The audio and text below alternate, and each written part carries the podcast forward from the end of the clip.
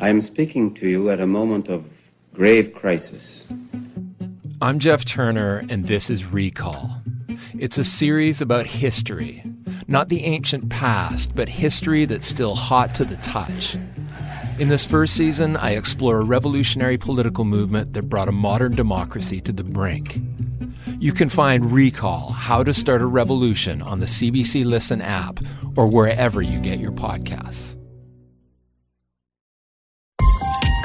This is a CBC podcast. Hi, I'm Ian Hanomansing. Welcome to Checkup's Ask Me Anything podcast. And today it's our AMA about wildfire prevention. Ask me anything! About a thousand wildfires continue to devastate the country. It's Canada's worst wildfire season on record. This summer's wildfire season is being described as a challenging marathon, and there's no end in sight. The boreal is really going through a massive slow motion transformation right now and turning into a much more flammable place. Please, please be aware of where there are campfire restrictions and make sure that you're not contributing to the problem. Canada is experiencing its worst wildfire season on record, and it's not over yet. So far, more than a thousand active wildfires have burned through a land area larger than the country of Greece. The massive toll is devastating. More than 300 properties have been lost in BC alone, while nearly 70% of Northwest Territory residents are under evacuation order right now. That includes Yellowknife and Hay River. Our AMA guest is Lori Daniels, a professor of forest ecology at the University of British Columbia. She answered questions about wildfires, how to prevent them, how to adapt in this new climate change reality. And here are some highlights from the show. Professor Daniels, thanks for joining us. Oh, it's my pleasure to be here, Ian. Let me, though, ask you about the cause of wildfires because sometimes that can be controversial and uh, people can can question that. But as you look at I mean, you can look at BC if you want specifically, or more broadly across Canada as we go through this worst wildfire season on record. What, what's what's causing these wildfires? Yeah, so for a wildfire to burn, we need to have fuel that is dry enough. Anybody who's tried to have a campfire with wet fuel knows that it won't catch and it won't burn. But if you have fuels, if we have forests and vegetation types that are in droughty conditions and are very dry, they're available to burn. You need an ignition to get them started and oxygen to keep fueling that fire. And so these are the circumstances that we're seeing in many places across Canada. Droughty conditions, extreme heat, low humidity, and ignition largely most of our fires um, that we have here in BC that have resulted in these big uh, wildfires that are having such impact have been through lightning outbreaks as weather systems come through and ignite multiple fires at once. Very hard to control. When they're pushed by the wind, they grow to these large fires which, with big impacts. So the weather combined with the condition in the forest are really critical for driving these wildfires this year. Now, sometimes we'll hear maybe it's shorthand in the industry, uh, but about human caused fires. And uh, a lot of people then assume that that's arson, which must happen in some cases. But take us through some of the other things that could come under the category of human caused fires. Yeah, a small proportion of fires are arson where people intentionally went out to cause harm by starting a fire, but there's many unfortunate ways in which human ignitions occur unintentionally.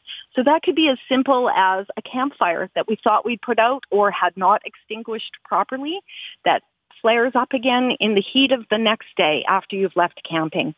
It could be, unfortunately, a cigarette butt or some other incendiary device out a car window um, when we're not taking care to extinguish those cigarettes properly. It could be an ATV vehicle that heats up and generates heat, driving off-road and stopping or pausing, causing the grass or the, the vegetation underneath the engine to heat up and start smoldering. You could ride away and not even know you'd started a fire. Hmm. So you can imagine all these human causes, many of them are kind of recreational or they're along transportation corridors. Sometimes they're industrial ignitions, accidental through heavy equipment and the like They could also create the spark to start a fire. railways, sometimes spark fires along the railway lines. So our transportation corridors and the areas around our communities and where we like to recreate are very vulnerable to those human ignitions. Professor Daniels, let's talk climate change because for some people, mm-hmm. uh, there, you know, it, it's obvious the link. Uh, for others, I think you know this. Uh, they still will uh, sort of doggedly say, "Wait a second, like let's not jump to conclusions here." You're the person that studies this. You're a professor. Uh, talk to us about uh, the role of climate change when we look at the number of wildfires we're seeing this summer.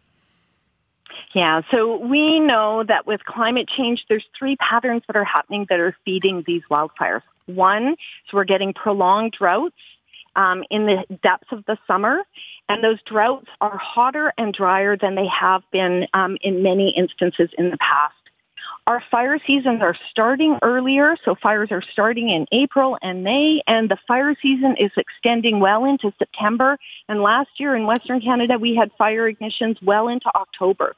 So much longer fire season, much deeper droughts, and we're seeing these heat domes that set up that crank the temperature up drop the humidity down and create opportunities for lightning outbreaks that are igniting multiple fires at once that are exceeding our suppression capabilities. So this combination of weather is being driven by the increased warming of our global environment. And it really links to these high pressure systems, these heat domes that we see occurring in various parts across the country that prime those forests and the vegetation for fire and it only needs an ignition after that. Let's go to the phones for a moment, though. Maggie Burtonshaw is here in Vancouver. Hi, Maggie. Hello. I want to say that you're a very highly respected journalist in all our eyes out here. Well, thank you very much. I appreciate that. Um, I see in the notes here, Maggie, that you live not far from Pacific Spirit Park, a beautiful park, uh, sort of between Vancouver and UBC. Um, uh, do you get nervous at all having, uh, you know, they're beautiful, but yet to have a forest so close to your home? Well, I am a little anxious. It's 15 hectares and it's four blocks away. Mm-hmm. And it's full of hundreds of people every day. Dog, it's a great dog walking park. Mm-hmm. And no doubt there are a few homeless living in the deep woods there somewhere. There mm-hmm. always has been. And so, as you see, I mean, we've been lucky, obviously, in Vancouver uh, generally, but certainly this summer, we see the stories, we see what's happening within our own province. But other than smoke in the air, we've been uh, untouched by the wildfires. But uh, as you see that, uh, is there anything that you've done or want to do in terms of changing your approach to things? Well, first of all, I'd like to have some information about prevention. Perfect, and yeah. I have written to uh, Vancouver Fire Rescue Services, UBC mm-hmm. Fire Rescue Services, Mayor Sim, Premier Eby, mm-hmm. and Joyce Murray, our MP federally. Yeah. And I haven't had a reply from anybody. Now, when I was about 10, my grandfather was a fire warden because it was World War II. Mm-hmm. And even though we weren't in Europe, in Vancouver we had blackout curtains and we had fire wardens and we had uh, practices and so on. But I don't see anything about prevention for Kerrisdale, uh, Point Grey, Dunbar, Southwest Marine Drive, and Kitsilano, which would be flattened if there was a fire in that 15 hectare park. All right, Maggie. Well, thank you very much for calling. I really appreciate that. And I can put a version of that question to our guest here on this Ask Me Anything, uh, Lori Daniels, who's a professor actually at UBC, so not far, Maggie, from where you live. Um, so, Professor Daniels, for people who aren't familiar with Vancouver, but I think they heard that uh, Maggie lives just four blocks away from a 15 hectare park. Um, anything that comes to mind for you that she should keep in mind? Absolutely. And in many of our urban areas, not just in Vancouver, but other places, we're very proud of our green space and in our cities across Canada. But those urban forests, again, under hot, dry conditions, could still be flammable. So if we're even in an urban forest under high or extreme fire danger, there's high risk that there's an ignition. If there's an ignition, it could become a spreading fire that could have tremendous consequences, especially in our urban areas. So those preventative measures, trying to make sure that we're following obey, or obeying signs or um, obeying the requests from people, no smoking in the parks, um, when the fire danger is very high, being cognizant of that, um, making sure that we're not accidentally starting fires. But also, all of us could also be taking those fire smart actions. I um, own a home in North Vancouver, owned a home in North Vancouver. I had fire smarted that property. When the ro- roof needed to be replaced, I replaced it with an inflammable metal roofing material.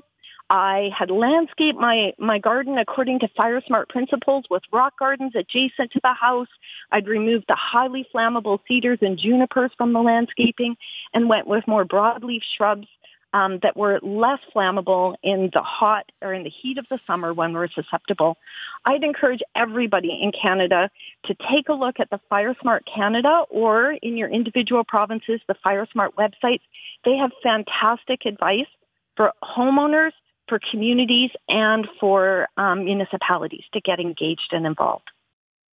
I'm Dr. Brian Goldman, host of the CBC podcast, The Dose. Each week, we answer health topics in a smart and sometimes counterintuitive way you won't hear anywhere else. Like, what's the least amount of exercise I can do to get the benefits? Which psychedelics can improve my mental health?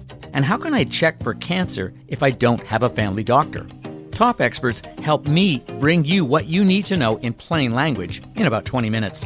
Find the dose on the CBC Listen app or wherever you get your podcasts. Jesse Zink is calling from Montreal. Hi, Jesse. Hi, how are you? I'm good. What uh, question do you have for Professor Daniels? Well, here in Montreal, we've been dealing with a lot of forest fire smoke uh, this summer. And uh, like BC, uh, Quebec is a province that depends a lot on its forestry industry. And my question uh, is something that I heard, I think maybe I saw it on social media or something uh, in the midst of some smoke that we've had this summer, is that there's a connection between clear-cut logging practices and forest fires, that somehow clear cutting might make forest fires uh, more likely or uh, larger or in, in some way make them more destructive. And so I wanted to ask your guests um, if there's any kind of evidence. I, when I saw that, I'd, I'd certainly never heard that before, but I've, I've traveled in northern Quebec and I've, I've seen some evidence of that, and I know the same is true in BC. So I'd love to know if there's if there's any connection between that. All right, Jesse, thank you very much for your question. And I feel like Professor Daniels, you're the perfect person to ask this to. What's what's your answer? Absolutely. So I teach in a faculty of forestry where we talk about forest management, sustainable forest management practices. And I would say one of the things that's become evident to us is that our silvicultural practices, our management of forests, the way we harvest them and regenerate forests afterwards, can contribute to wildfires. And there's been some unintended consequences of our landscape level management in different forest types.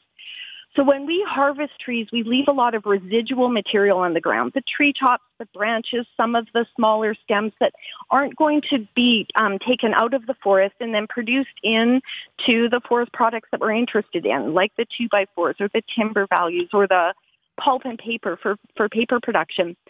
So if we leave too much material, leftover material or forestry residues on the ground, they're going to dry out and they're kindling to burn. So there's two options that we use commonly in British Columbia. Most commonly, we pile that up and burn it on the side of the road. I think a more effective, and one of the tools that we've described as more effective, and there's growing evidence, is to use broadcast burning. Now, this seems odd because we're going to use fire to ultimately fight fire, but burning off those cut blocks and burning off those forestry residues, that's the kindling for a potential future fire, burning that off under cool, wet conditions in the spring or fall through a broadcast burn puts the ash back into the soil, the nutrients back into the soil and over the whole area of your cut block so that when you're regenerating the trees, that ash and nutrient is distributed across the area and can help for new trees to establish and to grow. What we've discovered is where we've not been doing that. We stopped doing it in the 1990s thinking we were putting smoke in the atmosphere and that was a bad thing, which we do need to be concerned about that as well. But by leaving all those residues on the ground, there's material that is now, when fires burn, they burn into that material. They burn the small seedlings and saplings that are growing up as the next generation of trees. And that's contributing to both the spread of the fires and the death of the trees that we planted, thinking that we were sustaining the forest and timber production over the long term. We can also be planning where our cut blocks go on the landscape and how we configure them so that we can actually use proactive forest management that generates some revenues and economic gain, but we could make those cut blocks in areas of the landscape where we also create fuel fences and fire breaks so that if fire is spreading towards a community, we have areas where the forest structure and composition is changed that could be used as a jumping off point for fighting mm-hmm. fire before it spreads right up to a community. Yeah. So we can adapt our forest management to improve, improve and be better prepared in future. You know, you've explained very clearly why uh, setting fires at you know controlled uh, ignitions in some situations can can help prevent bigger fires later. So I understand that. Also, it's interesting though you pointed out that you know people have concerns about that. For example, the, the carbon emissions. Uh, but l- let's talk a little bit about carbon emissions, and and I think a lot of people um, are are looking at the amount of fire that's happened in Canada this year, the smoke that people saw in Montreal and Toronto and now in Vancouver. Uh, how would you compare the carbon emissions from these wildfires to, to other sources in Canada of carbon emissions? Well, we know that this year our carbon emissions and greenhouse gas emissions from the fires is more than double than we've had in previous fire seasons. There's a massive amount of greenhouse gas being emitted from these fires. Remember, these fires are large. They're burning under extreme drought. They're very intense. They're consuming the above ground trees and up in the boreal forest, they're burning into those organic soils and they are consuming the peat and dried out organic soils and releasing that carbon into the atmosphere as well.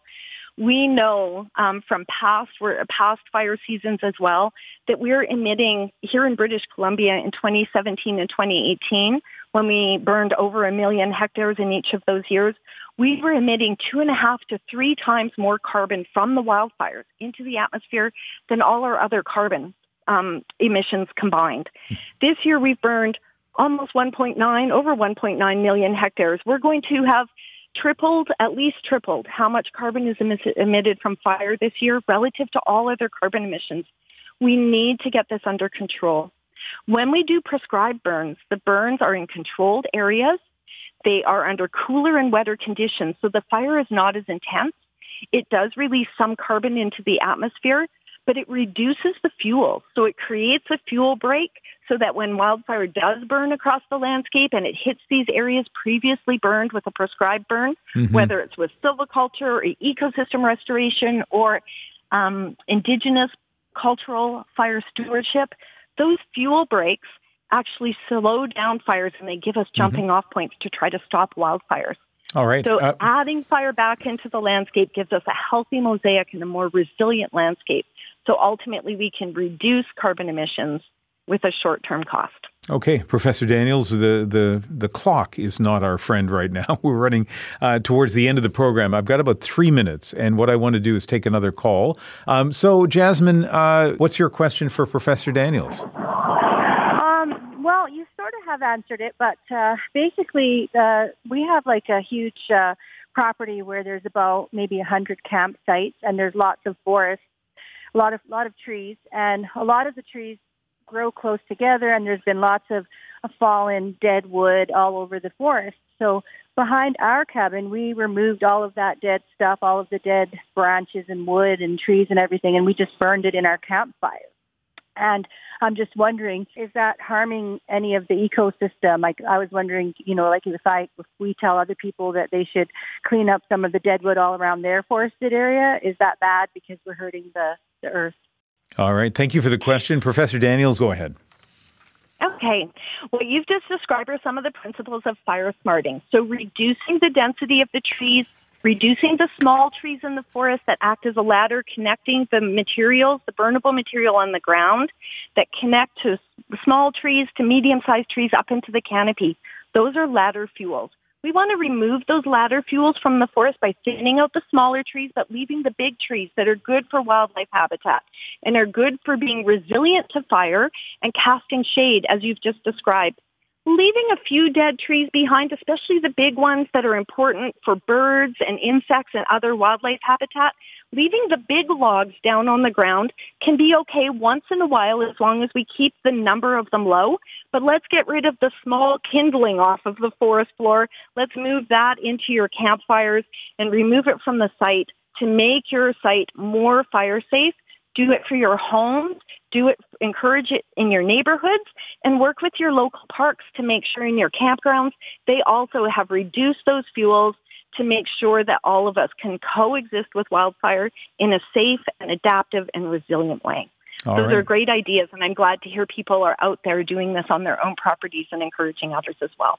Yeah, Professor Daniels, uh, thank you very much for taking part in the Ask Me Anything. Oh, I'm glad to be here. Thank you so very much.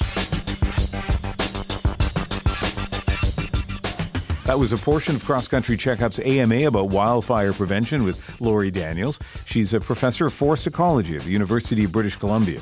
If you'd like to listen to yesterday's full two hour edition of Cross Country Checkup, you can find it by downloading or streaming the podcast at cbc.ca slash checkup or the CBC Listen app. And if you'd like to share comments or appear on the show, you can go to cbc.ca slash aircheck. I'm Ian Hanomansing. Thanks for listening. The next live edition of Checkup airs on CBC Radio 1 and CBC News Network next Sunday.